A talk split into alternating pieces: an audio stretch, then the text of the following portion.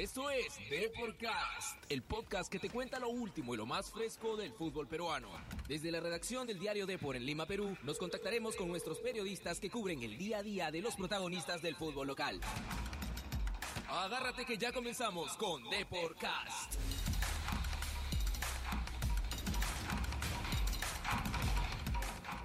Hola, ¿qué tal? Muy buenas tardes. Hoy lunes 17 de febrero, una nueva edición de Deporcast. Hoy me toca junto a Virginia Ciadén y en la producción hoy Eduardo Combe. ¿Cómo estás Virginia? Tenemos un grandísimo invitado, te dejo para que lo presentes, pero ya. Claro que sí, bueno, una, ah, por fin después de vacaciones regresamos aquí, obviamente, con ustedes en Deporcast y nuestro invitado de hoy es Alejandro Duarte, portero del Zacatepec. Alejandro, ¿qué tal? Muy buenas tardes. Uy, a ver, un, un, hubo un problema esto de comunicación. Sí, a ver, sí, Mariano, sí, sí, vamos a conversar más. con eh, Alejandro Duarte, de grandísima actuación eh, el fin de semana pasado, ¿no? Con el Zacatepec, que lucha por el ascenso en la Liga, eh, en el ascenso a la Liga MX. Alejandro, ¿cómo estás? Muy buenas tardes, te habla Mariano López. Hola, ¿qué tal? Buenas tardes, ¿cómo está? ¿Qué tal, Alejandro? Eh, bueno, ¿qué, qué manera de, de sonar tu nombre estos últimos días acá en Perú. Tus actuaciones están que hablan por ti.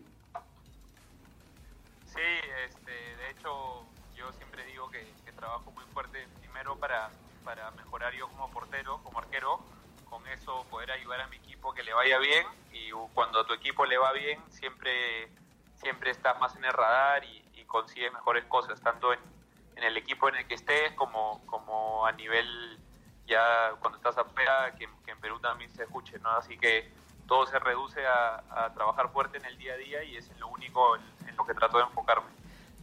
Tuviste un fin de semana bastante interesante y de hecho llamó mucho la atención, obviamente no solo para la prensa mexicana, sino también que rebotó hasta acá Límanos. Cuéntanos, ¿cómo, ¿cómo ves este tipo de, esto, de rebotes sobre tus actuaciones y qué esperas que, bueno, más allá del buen papel que cumples en tu equipo, qué pueda generar a, a futuro ello para ti?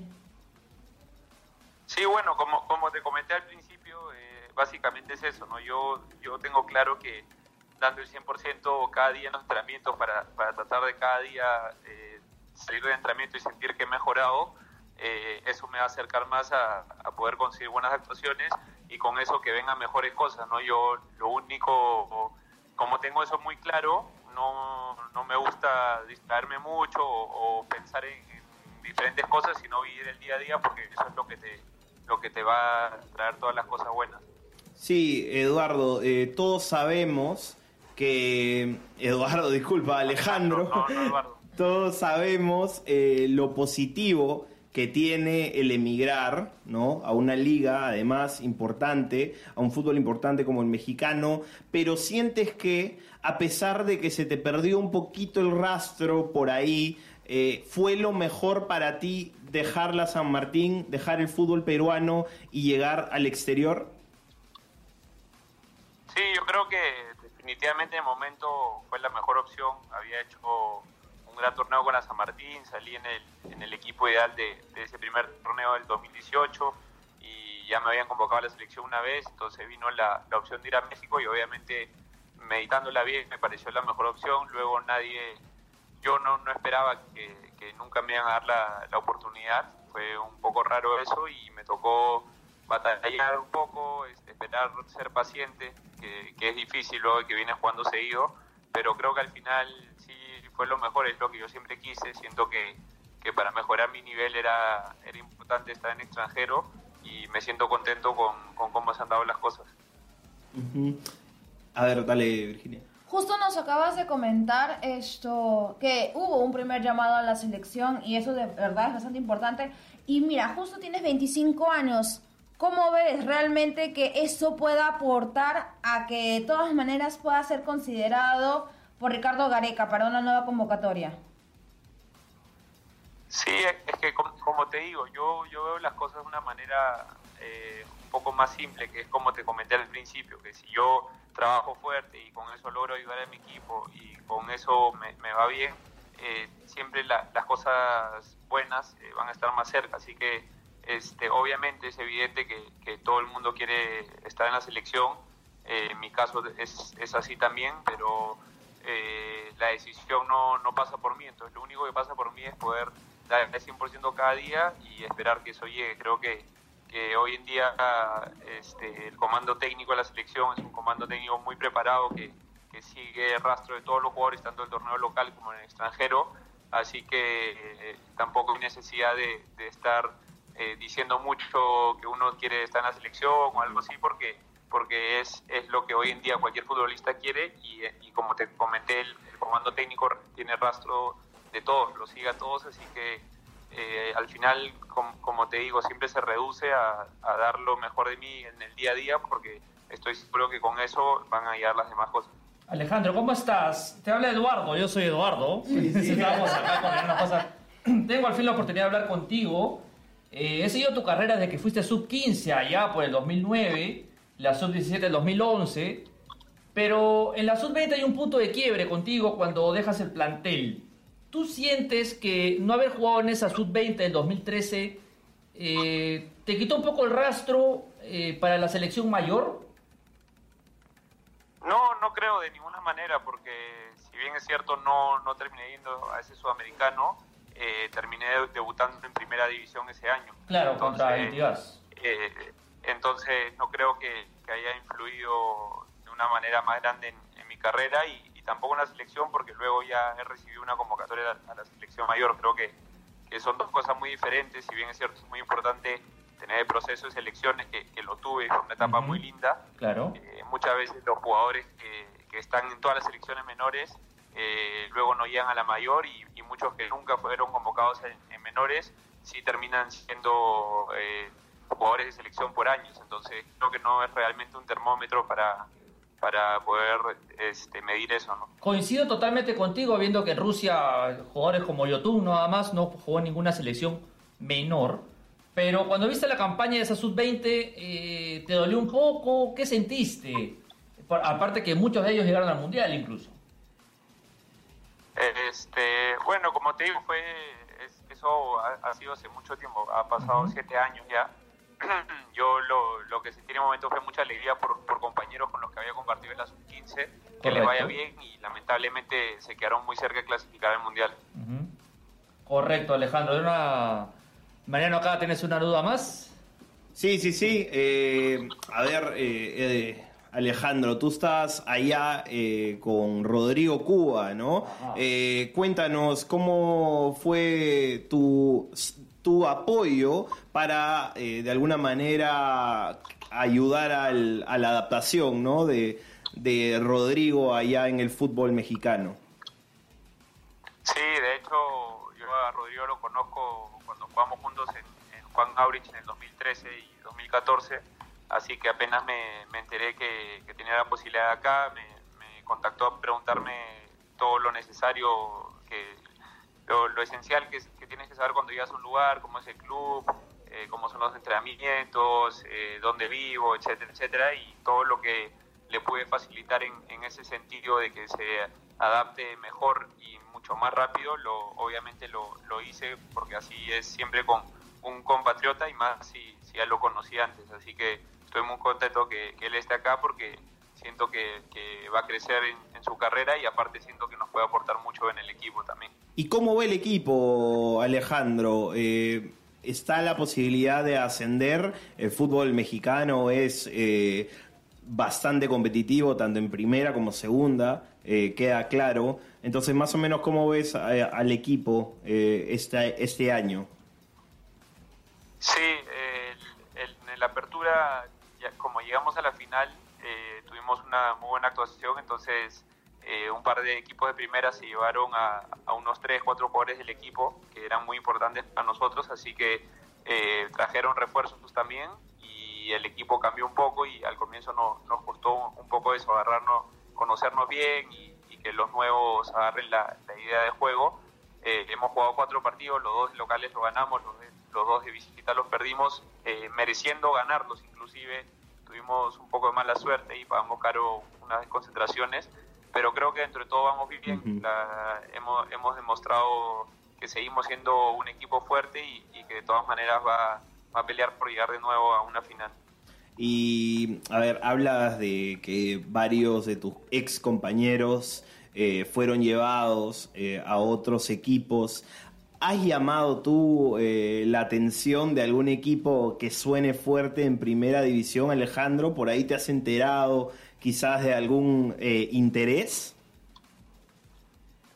bueno, es que a veces se, rumorean cosas, te llegan este, al, algunas cosas que, se hablan de, otros equipos, pero mientras no haya nada formal yo no, no tomo muy en serio esas situaciones. Así que, como te digo, yo soy bien de la idea de, enfocarse en, lo que tienes y, sacar lo, mejor de eso. La meta es definitivamente conseguir el, ascenso como, como todos estamos buscando ahorita en la liga. Entonces, mi pregunta iría más que todo si es que este, este trayecto que ya se empezó en, en, México, el avance que has tenido ahora, sobre todo la visibilidad que han logrado muchas de tus actuaciones, ¿crees que te pueda empujar a llegar hasta Europa? ¿Ese es también uno de tus objetivos? Sí, de hecho, o sea, el, eh, objetivo de, todo futbolista, eh, sobre todo de, de Sudamérica, es eh, primero destacar en tu país y llegar a la selección y jugar en el extranjero. Y, bueno, Europa es el, mejor lugar para, para un futbolista, eh, es, es, obviamente un, algo que me encantaría. Tengo la, tengo la ventaja que tengo el, pasaporte europeo, que eso te facilita no, no ocupar una plaza, eh, pero también sé que en Europa la competencia y la cantidad de, buenos arqueros que hay es, es enorme, así que eh, primero me, me, tengo que enfocar en, hacer las cosas bien y, por qué no se, se, podría dar más adelante. Correcto, bueno, recordando que Alejandro ha nacido en Múnich, Alemania, en el año 94. Alejandro, yo me acuerdo, como te digo, he visto tu carrera desde los 15. Yo me acuerdo que tú fuiste muy pegado a Loco Delgado y quiero saber si tienes algún otro amigo del fútbol que sigas, que aparte, que, como esa relación con, con Eric.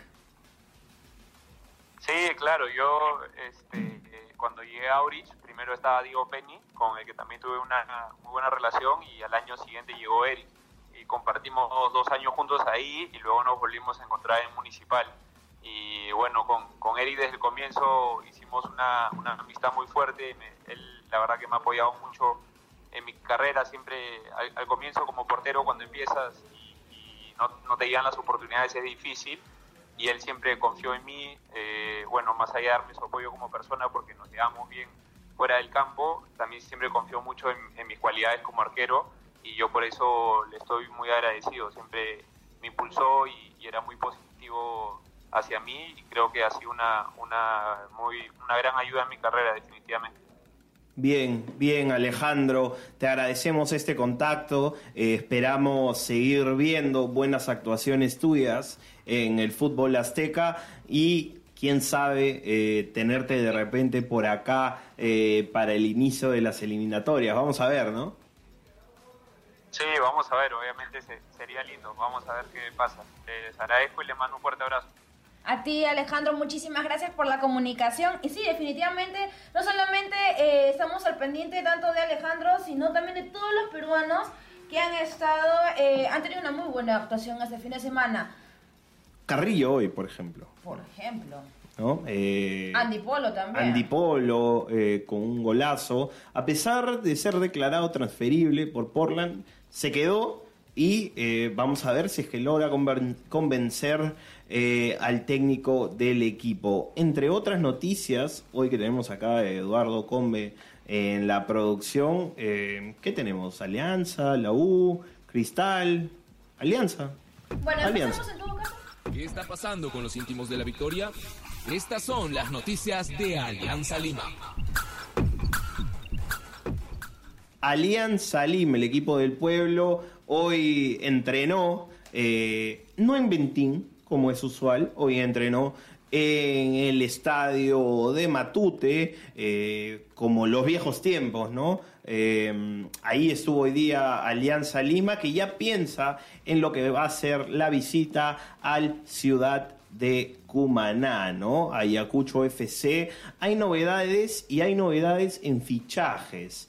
Este convenio que se haría oficial esta semana con la San Martín, que consta de, becas para los jugadores, facilidades para los estudios, canchas de entrenamiento, eh, ha dado como fruto también eh, obtener eh, un porcentaje del pase de Oscar Pinto, talentosísimo extremo ¿no? de la sub-17 eh, del año pasado, y también a Jairo Concha, ¿no? Esos dos jugadores son aliancistas, van a seguir en San Martín eh, por todo el 2020 y luego se van a incorporar al cuadro blanquiazul. Así es, el plantel, bueno, eh, la directiva de Alianza Lima eh, compró el 50% tanto de los pases de Jairo Concha como de Pinto eh, para que obviamente continúen este año en, vistiendo la camiseta alba, pero ya a partir del 2021 estarían en todo caso ya vistiendo la camiseta blanquiazul. Junto a lo que también sería esto Sebastián González Cela, que este año está de préstamo en San Martín. Uh -huh. Sí, sí, sí, sí. Eh, vamos con eh, Universitario. Llegan novedades desde ATE. Conozcamos lo último que acontece en Universitario de Deportes.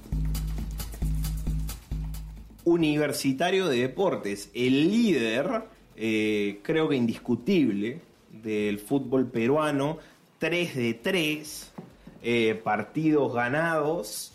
Eh, hay una novedad que eh, quizás no sea del mismo plantel de la U, pero tiene que ver con el rival con el que se va a enfrentar el fin de semana. Es la ausencia de Patrick Subsuk. Así es, como recordamos, Patrick Subsuk eh, fue a préstamo a César Vallejo para este año, pero eh, hubo una cláusula en particular que encierra su contrato con el equipo de Trujillo. Sucede que durante los partidos que tenga tanto el cuadro poeta ante el plantel de Gregorio Pérez, no va a participar y no va a ser considerado en la lista de convocados el joven Patrick Subsub, por lo que será evidente su ausencia para este fin de semana. Sí, sí, eh, efectivamente no va a estar eh, eh, una U que hoy día ha descansado, eh, que ayer también ha descansado, son dos días, no es lo regular, ¿no? En, el fútbol de semana tras semana, eh, tener dos días de descanso. Esta vez fue así. Habla también de la seguidilla que ha tenido Universitario de Deportes y es un merecido descanso, me parece, para el cuadro de Gregorio Pérez. Así es, lo, bueno, en todo caso, el fin de semana habló también Luis Urruti y Jonathan Dos Santos, quienes mencionaron que si bien es cierto, no se logró el objetivo de la Copa Libertadores, el equipo está muy enfocado en lograr el título este año y lo vienen demostrando con tres victorias consecutivas, tanto de visita como de local. Así que vamos a ver cómo se sigue esto cuajando este plantel crema que, bueno, parece que de verdad va a dar mucho que hablar. Sí, sí, eh, yo soy convencido de eso. Creo que va a pelear el título ese año. Ya demostró que tiene armas para hacerlo en esos tres primeros partidos. Virginia, ha sido un placer. Eh, Eduardo, ha sido un gusto tenerte en los controles, lo haces muy bien. Eh, esperamos tenerte por acá más seguido. No. Les agradecemos a todos por estar del otro lado. Así es, un gusto también volver a encontrarme con todos ustedes. Ya nos estamos eh, volviendo a ver, bueno, a escuchar en escuchar. una nueva edición, así es. Eh, así que nos vemos el día de mañana. Chau, chau. Chau.